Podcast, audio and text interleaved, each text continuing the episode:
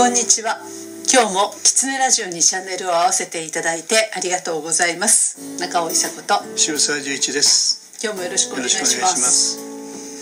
今ねいろんなものの値段が上がってきてるじゃないですか。そうですね。ね。あのやっぱり一つの国が戦争を起こしちゃってでそことのね行き来がたもあの行き来が断たれてしまうといろんなものに影響出ますよねまあグローバル経済ですからね世界が全部つながってますから。ねえ。でこれまで何回もそんな話も出てますけれど、うん。実際今随分みんなが実感してきてるんじゃないかなと思うんですよね。えそうですね。はい。で特にやっぱりガソリン代とかねとっても大変ですよね、みんな資源がない資源がないって言うんですよ日本は。それにとっても違和感があって。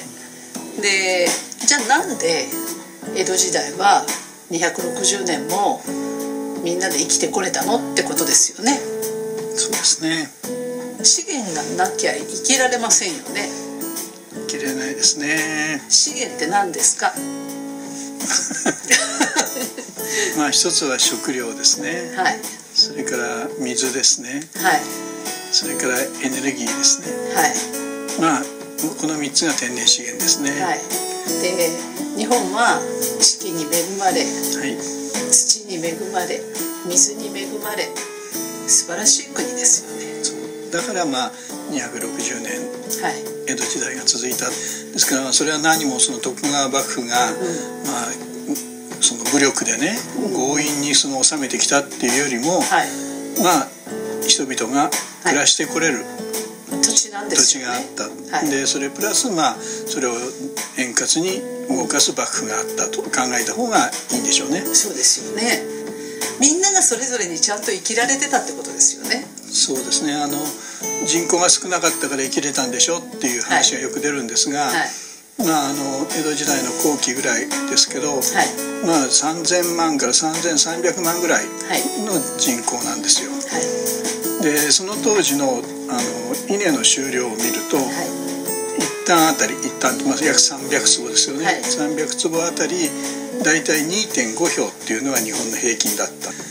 で今は単あたり約10票取れるんですよ。はい。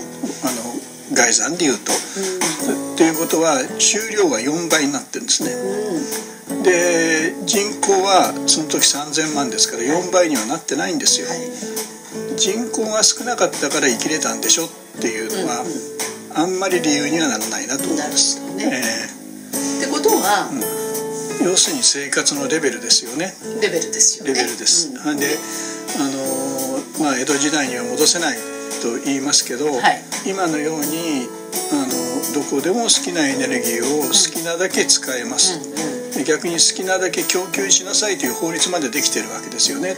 でそれを望んでいくと当然戻れない話になっていなるほどね。ますそうですよね。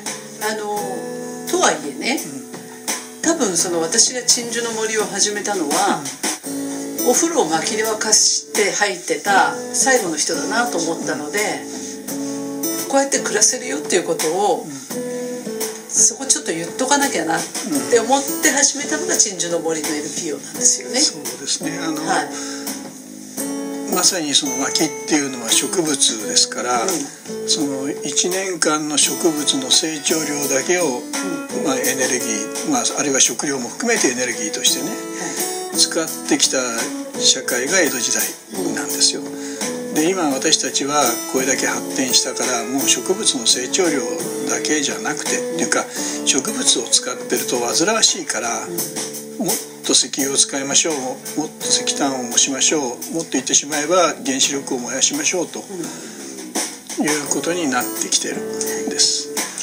でそれをどう考えるかですね。そうですね、えーそれは江戸時代のうちの中は寒いですよ。その江戸時代って言わなくても昔のかやぶき屋根のうち行って、うちの家も寒かったですよ。えー冬は隙間風が通ってきて、うでまあ、煙は上に抜けてきますけど、天井は空が見えるわけですよね。そうですよね。あの煙取りの穴から。はでそんな中でもう背中は本当に凍えて、はい。その色に当たってる全面だけがね、うん。かろうじて熱を得てる、戻れる戻れるというか、まあ、それをどう思うかですよね。そうですね。ただねそこまでしなくていいかなって思うんですよ、うんでねやっぱり朝目が覚めて、すぐにお湯が出たらとってもありがたいわけですよね、ありがたいですね。っごい嬉しいっていうのは、それを知ってるから余計に嬉しいわけですよね。そうですね。ね。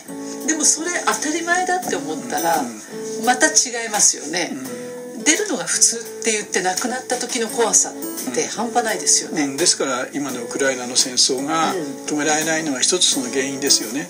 今の生活が不便になるんじゃないかという恐怖感ですよね。そうですよね。ねでもやっぱりあのねあの壊滅状態を見ると、もう何があってもおかしくないしこれどうやって復興するのって思った時にやっぱり土地と太陽しかないですよね水と。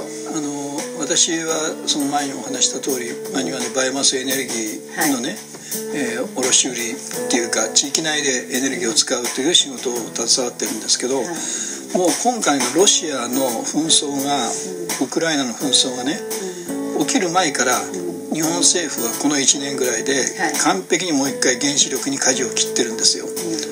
だから経済産業省のある人たちは今回のウクライナの戦争でこれで一気に原発を動かせるぞとみんな思ってるんです。あら。まということはねうん。消費者はどうせ生活を要するに我慢することができできないはないっずていうことが大前提だと思ってでますよね。もっともっとと要求してくるはずだと。うん。でそれに応えるんだから原発を動きましょうと。もう3.11からわずか10年ちょっとですよね。でも国民はじゃなくて自分はですよね。うん、だけど国民はそんなもんだというふうにある意味では日本の役所が思ってる人が多いです、うん、でもそれ勝手に決めないでと思いますよね。そう。だからはい。逆に消費者側がうどこまでその我慢っていうかね。うんまあ、我慢と言わなくても使わないでいられるか、そうですよね。それを考えていかないといつまでたっても政政府はというか行政は国民をバカにしてとは言わないけど下に見てはい。自分たちが施してやるんぞやるんだという感覚が抜けなくなりますね。そうですね。いかに日本の国民が自分たちで考えなくなってるかっていう私たちの問題でもあるんですよ。うん、そう。だから考えなきゃいけませんよね。で考そうです。えてどこまでなら我慢して電気使わないでできるかなとできるかかということです。ガスを使わないでできるかなっていうことをはい。はい。知るべきですよね。あの使わないようにするんじゃない。ゼロじゃないんですよ、うん。そうですよね。今のどこの部分を削れるかってことを真剣に考えなきゃいけない。そうですよね。冷蔵庫の中にあんなに物を入れなきゃいけないのか、はい。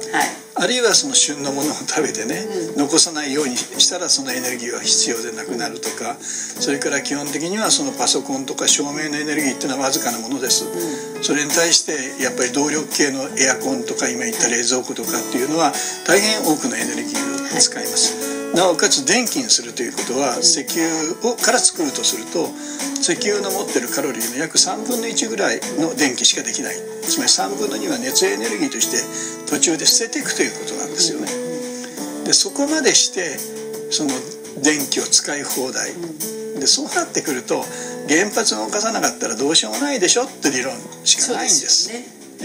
えそこしか回答がないと政府は今もう思ってるんですよ。はい。そうじゃないってみんなが言わなきゃいけない。そうじゃないっていうのは私たちはライフスタイルを変えなきゃいけないっていうことです。そうですよえでも今もう替え時ですよね。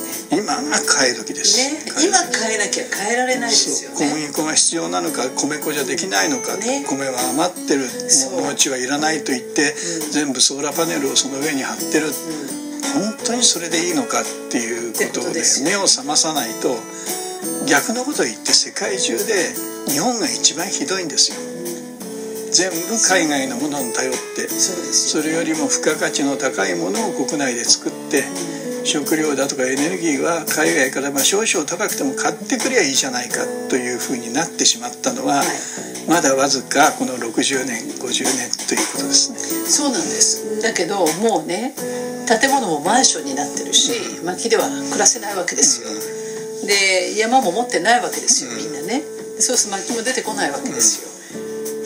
はもうその日本の国土をどう使っていくかっていう話になってくるじゃないですか。そうですね。ね。えでそれはどこの例えば農林水産省なのか国土国土交通省なのかどこの問題になってくるんえー、と省庁ではなくて、まあ、それを言うならば政治家の問題になると思うんです。政治家。政治家です、まあ、もっと言ってしまえばリーダーの問題です、ただその経済を中心に今世界を見てますから、はいそうですると必ず反発が出てそんなことを言った人人は絶対首相になれないんですよ、えー要するに経済界から大反発が出ます、で経済界はそれがいいとは思ってないけど、回していかないと自分たちが倒れてしまう。ね。まあ、自転車操業っていうか、後戻りができないと思ってるんですが、その生きていくっていうこと、ちょうどこれで食料も上がっていく、はい。エネルギーも上がっていく使いたいものが使えなくなるという時にそこでもう一回立ち止まって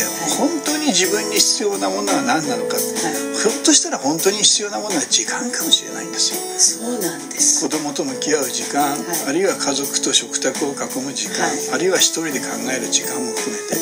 それがねこのコロナで思いがけずそこに行ったわけじゃないですか。そうです今チャンスだなって私は思うんですよねね。その通りだと思いますちょっと来週もいろんな話したいですね。いいですよ。はい。今日もキツネラジオを聞いていただいてありがとうございました。キツネラジオは毎週月曜日に更新の予定です。来週もまたチャンネル登録をして聞いていただけると嬉しいです。それではまた